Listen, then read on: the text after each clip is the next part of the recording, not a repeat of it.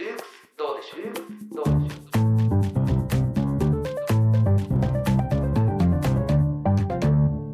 う始まりましたルークスブックガイドの時間です、えー今回もですね、えースピーカーは、えールークス社取締役の谷口と、えー若干19歳にしてですねあの校社長を任されたというあの 枕言葉がもうつき始めている橋場ゆきくんをお招きしてですね、えージュディス・バトラーの「アセンブリ」という本をあの題材に議論していきたいんですけどよろしくお願いします。よろしくお願いします。で、まあ、なんでこの本取り上げるかっていうと、まあ、橋場くん最近読んだんですよねアセンブリ。そうですね。うん、でどういう感想感想っていうかどういう本だ本なんですか？まあなんかアッセンブリっていうとまあこのこれをまあ日本語に訳すとまあ集会とか議会とかまあアンサンブルってことがかかってたりもするんですけどね、うん。まあ、集まることっていう代表することとかそういうニュアンスがあるんですけれども、うんうんうん。まあなんか皆さんあの集まれてますかって問題提起をまず投げかけたいわけですよね。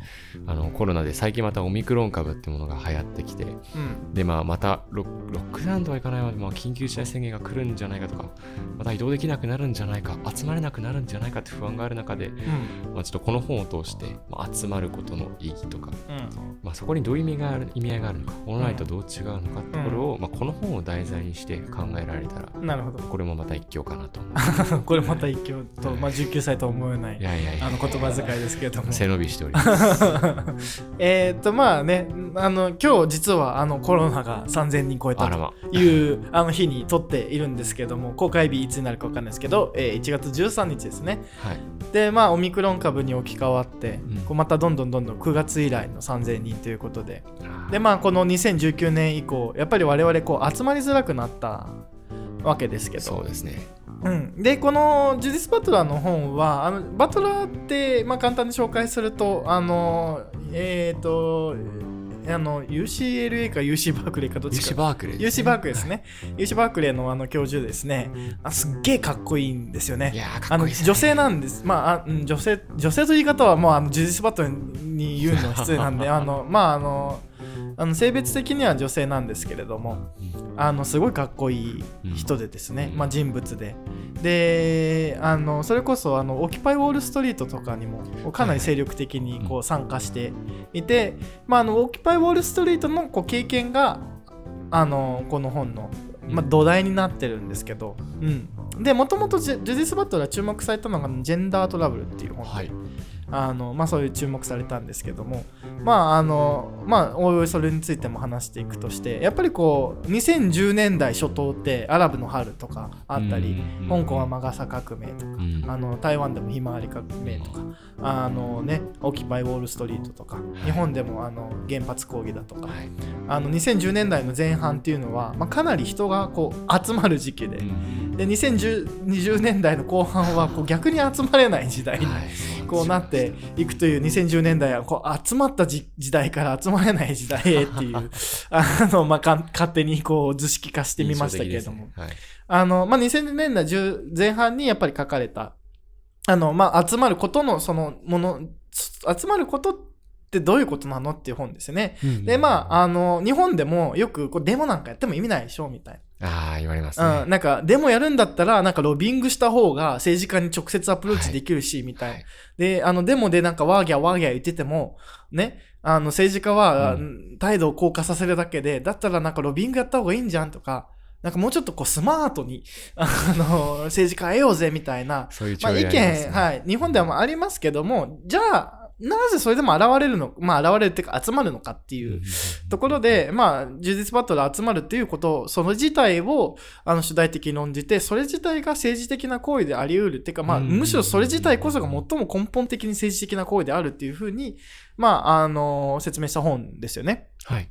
うん、っていうことで、あの、集まれない時代に集まることは何かということはいをこう考えていきたいですし、はい。まあね、実際テレワークとかもね、あったりり、まあ、うちは結構、あの、出社してる人多いですけども、あのね、テレワークとかでもね、全然海外で働いて仕事すして、あとはなんかこう、ワーケーションみたいな感じでこうね、うん。あの自分の自由に好きな勝手に、あの、はい。できるっていう。で、まあそれがいいことだっていう、あの、風潮もありますけれども、まあね、じゃあ、あ本当は集まらなくていいのとか、うん、あるいはまあね、えっ、と、そういうふうに集まる自由を簡単に手放していいのかっていうのは、うん。あの、この L、ルークスブックガイドじゃなくて、エルトピの方で、あの、ルークス高等学院の学生とも、こう、ルークスの、あの、コロナ禍における青春と、なんかこう、高校生やっぱり集まりたいよねとか、修学旅行行きたかったよねとか、やっぱつまんないとできないことあるよねとか、そういうことを話したりしたんですよね。うん。ということで、あの、まあ、本題に早速、まあ、前置きはこんな感じで本題に入っていきたいと思うんですけど、えージュディス・バトラー、まあ、僕ばっか喋ることになりますけど、まあ、ジュディス・バトラーどういう人かっていうと、あの、まあ、ジェンダートラブルってさっき、まあ、話したんですけど、まあ、あれは割とこう、1980年代に、ある種フェミニズムに対する、こう、なんだろう、批判というか、うん。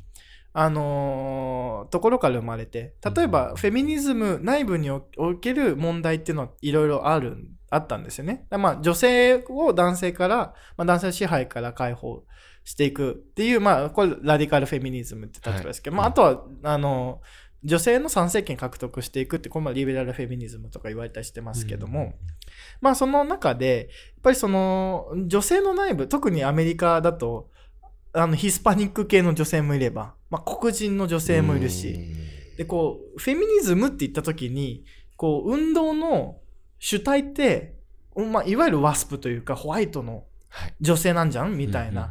まあ、疑いみたいなものはあって、で、まあ、その女性なんだけれども、例えば、その女性が好きっていう、そのレズビアンの問題だとか、うん。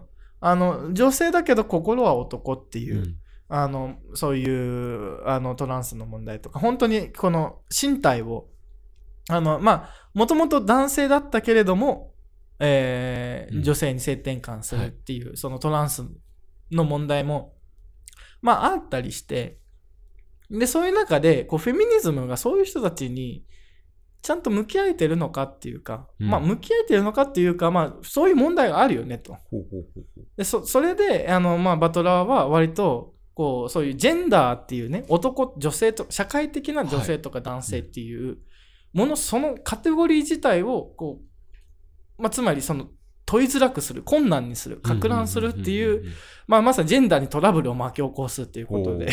あのジェンダートラブルって本を出して一躍話題になってはいであのクイア理論とかの、まあ、走りとかね、クイアって奇妙なとかいう,、うん LGBTQ の、あの、はい。Q ですね。Q ですね。クイアっていう、あの、まあ、奇妙なとかそういう意味を持つあれです、単語ですけれども、奇妙な人たちの、まあ、奇妙な人たちのというか奇妙なことについての、まあ、理論うん。あーを、まあ、考えたので、まあ、あの有名となっておりますけれども、まあ、それ、そのバトラーがですね、あのーまあ、まさに、あのー集まることについて考えるとどうなるのかっていうのが、この本ですよね。うん。で、まあ、あの、まあ、早速この本に入っていきたいんですけども、まあ、この本、なんか簡単に、こう、なんだろう、こう、どういうところが一番こう、印象に残ったりしたんですか？そうですね。なんかまあ僕、あの、先ほど谷口さんがおっしゃったように、うん。まあ政策提言とかロビーイングとかやった方が社会変わるじゃんっていうふうにうんうん。すごい思ってたんですよね。ああ、なるほどだ。けどそれが結構裏切られた感触があって、すごい興味深かったと。で、そこが具体的にどういうことかっていうと、まあ彼女はプレカリティ、プレカリオリティ、うん不安定性という言葉をよく使うんですよね。うんうんうん。なんかあのその人たちがどこにもカテゴライズされずに、うんただ抗議にしに来てる。うん。その人そこにいる人たちは、まあ、男性でもあり、女性でもあり、うん中産階級でもあり、うん白人でもあり、黒人でもあるとか、さまざまな主体の立場にいる人たちが、うん。その場所に現れることうんうんうんの意義みたいなことをかなり語ってて、うん。ああ、なんか集まること、そこに体を表すことに意味ってあるんだなっていう方向で、まあその点僕もデモとかに懐疑的だったんですけど、なるほど、ど。この本を読んで、まあ、ああ、意味あるのかなっていう、ん、納得はしないけど、そうなのかなっていうところが。まあ、納得はしないけど、そういう見方もあるのかみたいな感でね。じですすかね。うんなるほどね。うんまあ、ので、まあ、例えばだけど、その、まあ、ロビングするとかなると、まあ、結構、その支持母体分かりやすかったり。まあ、ありますよね。だから、その、はいロビングって基本的に団体を代表していったりするんで、はいですね政治家の側も、あ、なるほど、なるほどと。うんうんうんうん。ああ、例えば、あの、の農家のあの団体ですね、とか、まあ、お医者さんの団体ですね、とか。はいああね。うん。あの、わかるわけですよね。うんうんうんで、だからその分、対処し、対処しやすいってことなんですよ。うんうんあの、業界団体の代表だったり、そういう、あの、はい。町の団代表だったりするので、うんうんうんうん。で、そういう人とこう密室で話して、うんうんまあ非常にこう平和的、まあたまにはこうね、な、なん、どういうことなんだってななるかもしれないけども、あの、まあ政治家としては相手がわかる。はい。で、だけれども、デモってうん。誰来てんの？みたいな。わからないですよね。でだからまあ、例えばよくある、ね、僕デモ、デモ研究してたりするんですけどもあ、のーまあ、あの、よくあるのは、例えば警察が主催者に聞くときに、うんうん、あの、これはどの団体がやってるんですか？ほって聞くんですけど、う。はい。例えば2010年代のうん盛り上がった反原発運動とか、うんまああるいは反安保運動とかって、いや、最近ね、ちょっと話脱線しますけど、あの川瀬直美のあの NHK のやつで、なんかあの日当もらってましたみたいなのが、こう、はいはいはいはいあの、調査不足で、みたいなこと書いてましたけど、あれは結構、はい。やっぱりどの団体から来てるかをすごい知りた、知りたいっていうか、まなんかそういう警察としてもやっぱり聞きたいところなんですよ。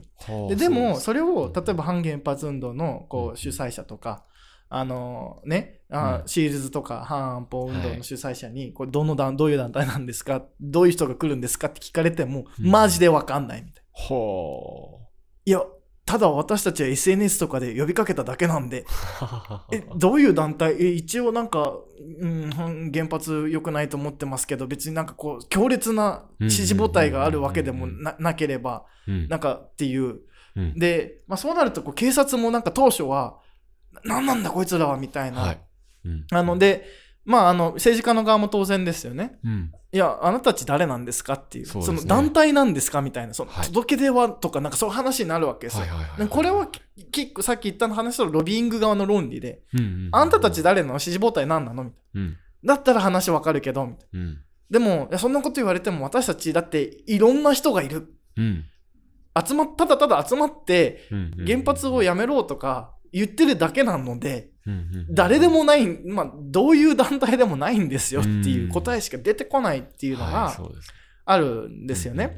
で、これが、つまりデモのある種アッセンブリ、まあ、ただただ集まるっていう、そういう活動であって、そうですね。うん。うん、でそこにはさっき言ったように、ね、いろんな人がいると。はい。別に10代の人もいるし、うん。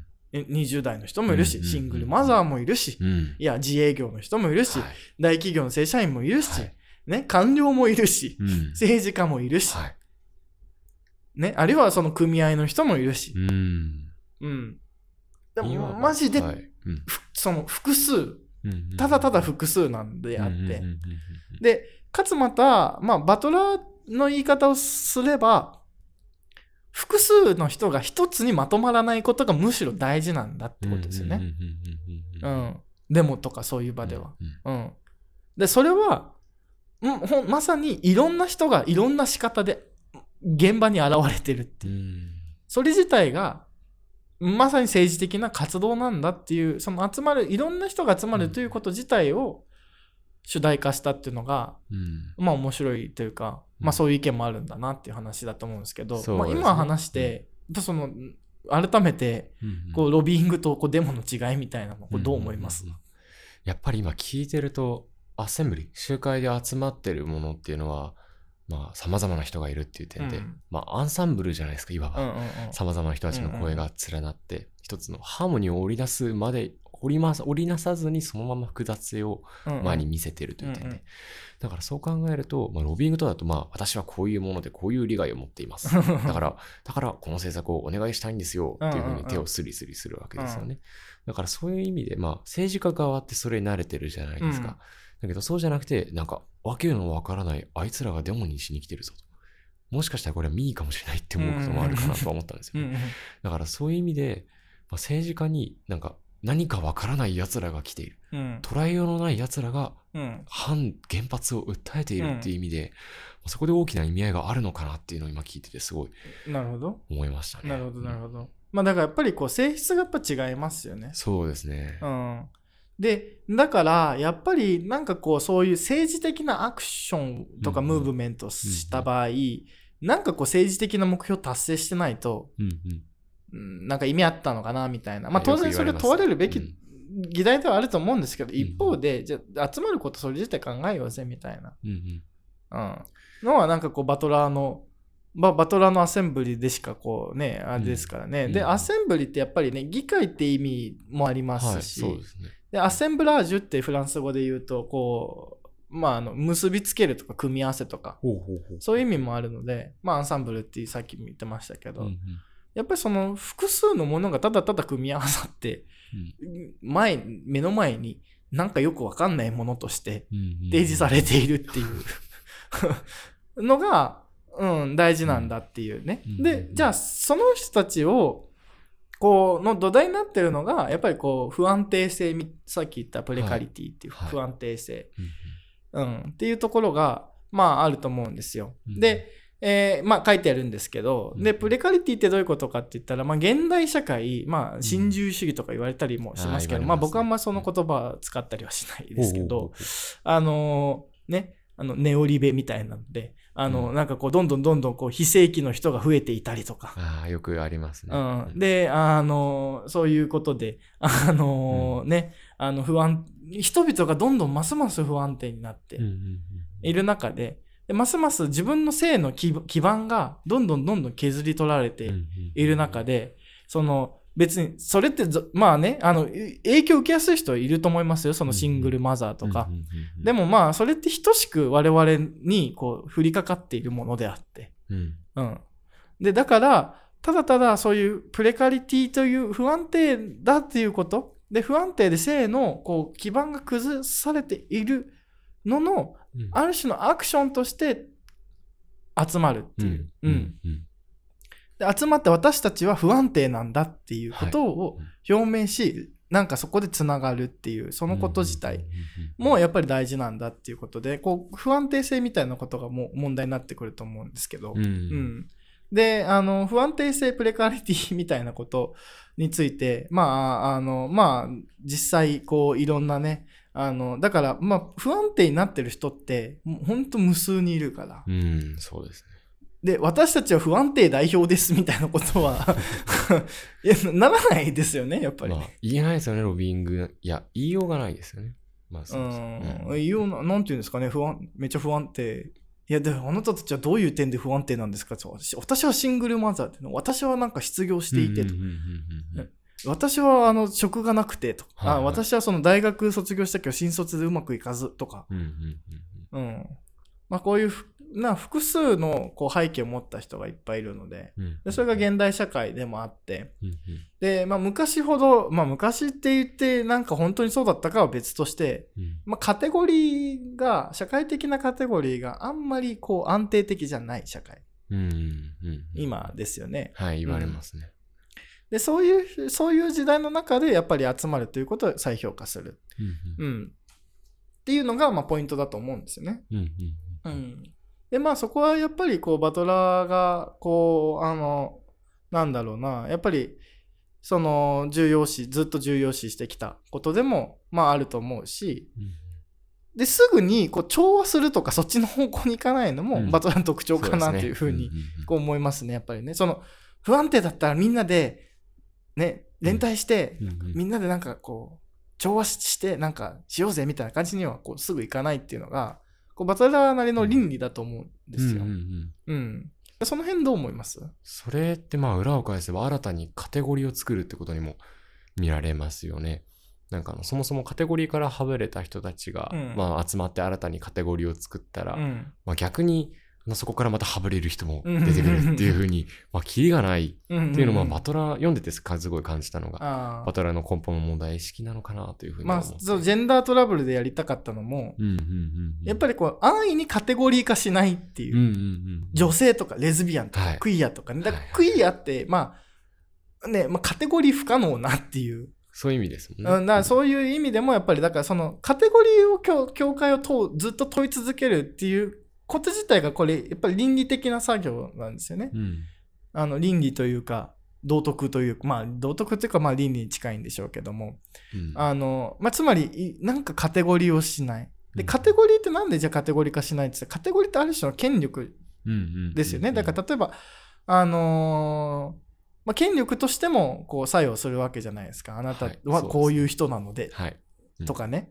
いやいやいや、みたいな。うん。なんだろうな。例えば具体的には何でしょうね。なんだろなんか。う。いや、あなた男性だかからとかね。まあ当然ね。いや、若いんだからとか。はい。若い男性なんだから当然力持ちでしょ。なんか運びなさいよとかってうんうね。んうん。で、これはこう権力ですよね、一つのね。そうですね。うん、だそういうものをこうあえてこうか乱し続けるっていうのが、まあ、ずっとバトラーがやってきたことだと思うんですようんうんうんだからやっぱりこう安易にカテゴリー化しない。うん。うん、でも、それでもカテゴリー化されることによって安心することも多いまあそう逆にね。とは思うんですよね。ありますよね。例えばあれですよね、なんかこうさ最近はこう発達障害がああ、こ細う分化してますね。人口に解釈し始めてこう、はい。みんなねこう自分よくミスするなと思ってたこうあ大人もうん。発達障害なんだ、みたいなうんうんうん。感じでこうなんかこう自分のこう傾向性が分かるとちょっと安心するみたいな、ああありますね、そういうことは。はい。のでこう安心するって面もあると思うんですよ。うん確かに、うん、それについても具体的にどうお考えなんですか？そうですね。例えば、まあ、今はそうも思わないんですけど、うん。まあ、留学してる時にあなたは日本人あ留学してたんだ。ああ、そうなんですよね。どこ行ってたんですか？ハンガリーっていう、えー、ハンガリーのまた。そその国の田舎の方に行ってて、うん。で、あの、日本人のレッテルをすごく貼られるんですよね。あ日本人なんだけ？ど、あの、あの数学得意だよねとか。ー あそういう表彰なんだねそうそうそう日本人は数学得意ってイメージがあるんだあはい。だと、謙虚だよねとあかー、勉強すごいするよねみたいな。逆に僕はあのその彼らが僕らにあて僕に当てはめようとしたカテゴリーに沿って行動することで、うんその土地にすごく適応できたんですよね。ああなるほどね、はい、だから僕はあの状況ならカテゴリーに沿って行動せざるを得なかったのかなとは思いつつもだけどあの時本当の自分を押し殺してたっていうことは往々にしてあるしあのカテゴリーに当てはまらない自分ももちろんいたはずで。なだるほどね。からあの安心する側面はありつつもやっぱりそれって本当の自分なのかなとか。なるほどなるほど。そこに必ず不安定性っていうものがうん。必ず何らかのカテゴリーをとに自分を落とし込んだ時にはうん。生まれてしまうんじゃないかなっていうのは聞いててすごい考えて。ました。面白いですね。じゃあこう数学ができるふりをしたんですか？いやまあ頑張ってましたね。テストで毎回満点取れるように頑張って数学い頑張ってました。やーそれこそなんかこうあのねミシェル・フーコーのこう主体化の論理み 理論みたいなのを思い出したりしますけど、まあこれは本題ではない。んで、うん。まああれですけど。へえそうなんですね、いうん。やそれちょっとこうちょっと本題からずれるけど面白いよね。なんか。うん。えじゃあど例えば具体的にどういう実践をしたんですか？いやーもうなんか僕はぱり家帰ったらまず勉強してる姿をホストマザーに見せて でご飯食べる時にはちゃんと会話をしてで勉強頑張ったっていう話をしてなるほど。友達とも学校で話したよって話をしてなるほど。向こうが形作る日本人であと良い留学生っていうあその像を的確に演じることパフォームすること。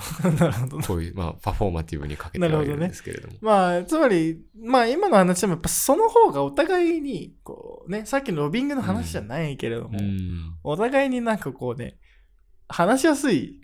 あ、この人はこういうカテゴリーだから、はい。こういうふうに話せば満足するし、はいそうですね。逆に、うん。あの人は私にこういうカテゴリーを押し付けてきてるから、うん。まあ、それに従って話せば、はい。お互いこうコミュニケーションがこう円滑にいくわけだけれども、そうですね。で逆にね、あんた誰みたいになるとう、ん混乱するわけですよね。うんうん。でそういうところにやっぱりこう変化の可能性が兆しが生まれてくるっていうのがあると思うんですよね。うん。ら奇妙なものに出会った時に、うん。うん？うん。みたいな。あれ？そうですね。なんだっていうこの思考停止の間にはい。新たな思考がこう開かれる、こう可能性がそこにある。うん。うん。どう関わったらいいのかもわからないですもんねうん、で、つまり、だからやっぱりそう、まあ、かんなんだろう、こう、一般的に、一般的というか、なんだろう、こう、わかりやすいというか、あの、よく使う言葉で言うと、こう、常識を超えろ、みたいな。常識を疑え、みたいな。常識を疑うとその先に、あの、新しい可能性があるっていうのと同じですよね。だから、うーん、何なんだろう、この人たちはっていうふうに考えることが、新しい何かが生まれてくる兆しであるし、うんかといって新しい何かが生まれたら、それをまたうんね、カテゴリーになってしまったりするので、うんそれをまたそこからこううん常に問いが発し発せられるっていううんこう終わりなきうん。終運動、わりはないですね。終わりなき運動の中にやっぱりそのなんだろう安易にうん。カテゴリーに押し込められないうん。そのある種の倫理のうん。根拠があるんじゃないか、うん。でそれがやっぱり現れるということによって、あのね集まるうん、ことによって、まあそういうものが生まれてくるんじゃないかっていう、まあなんかこう、そういう議論ですよね。うん。で、まあ一方で、やっぱり集まって実際に現れると、うん。これやっぱりこの、ね、いやよくある話ですけど、例えばですよ、あのシリーズとか若かった子が多かったので、あーあのツイッターとかでは、こう、セックシズム的な、外見を、でも例えば可愛いよね、みたいなとか、はでそういう、まあ、つまり、身をもって現れるっていうことは、注目にさらされることなのであ。、確かにそうですね。あの、傷つく可能性があるっうん。うん。うん。ていう点も、まあ、バトラーは言っていて、うん。バルネラビリティ、過小性ってまあ、傷つきやすさというふうにうん。か書いても、傷つきの可能性っていうことですけれども、やっぱりそういう点もちゃんとこう考えてるのは、やっぱりこう、大事だと思うんですよね。確かにそうですね。でまあね、うん。SNS って匿名だから別に、まあ、あの、よっぽどのことがなければ情報開示化されなくって、うんうん。あのまあ、がゆえに好きかって言えるけど、うんうんやっぱりこれまあギリシャの思想で、やっぱりパレーシアっていうこの真理を注目の前で語るっていうことを言わ言ったりするんですよね。だから真理というものはみんな、まあまさに、だから匿名じゃ真理は語れないっていうか、匿名の人って好きかって言うよね。はあ。でも顔を見せて、ね、あのみんなの前で立って。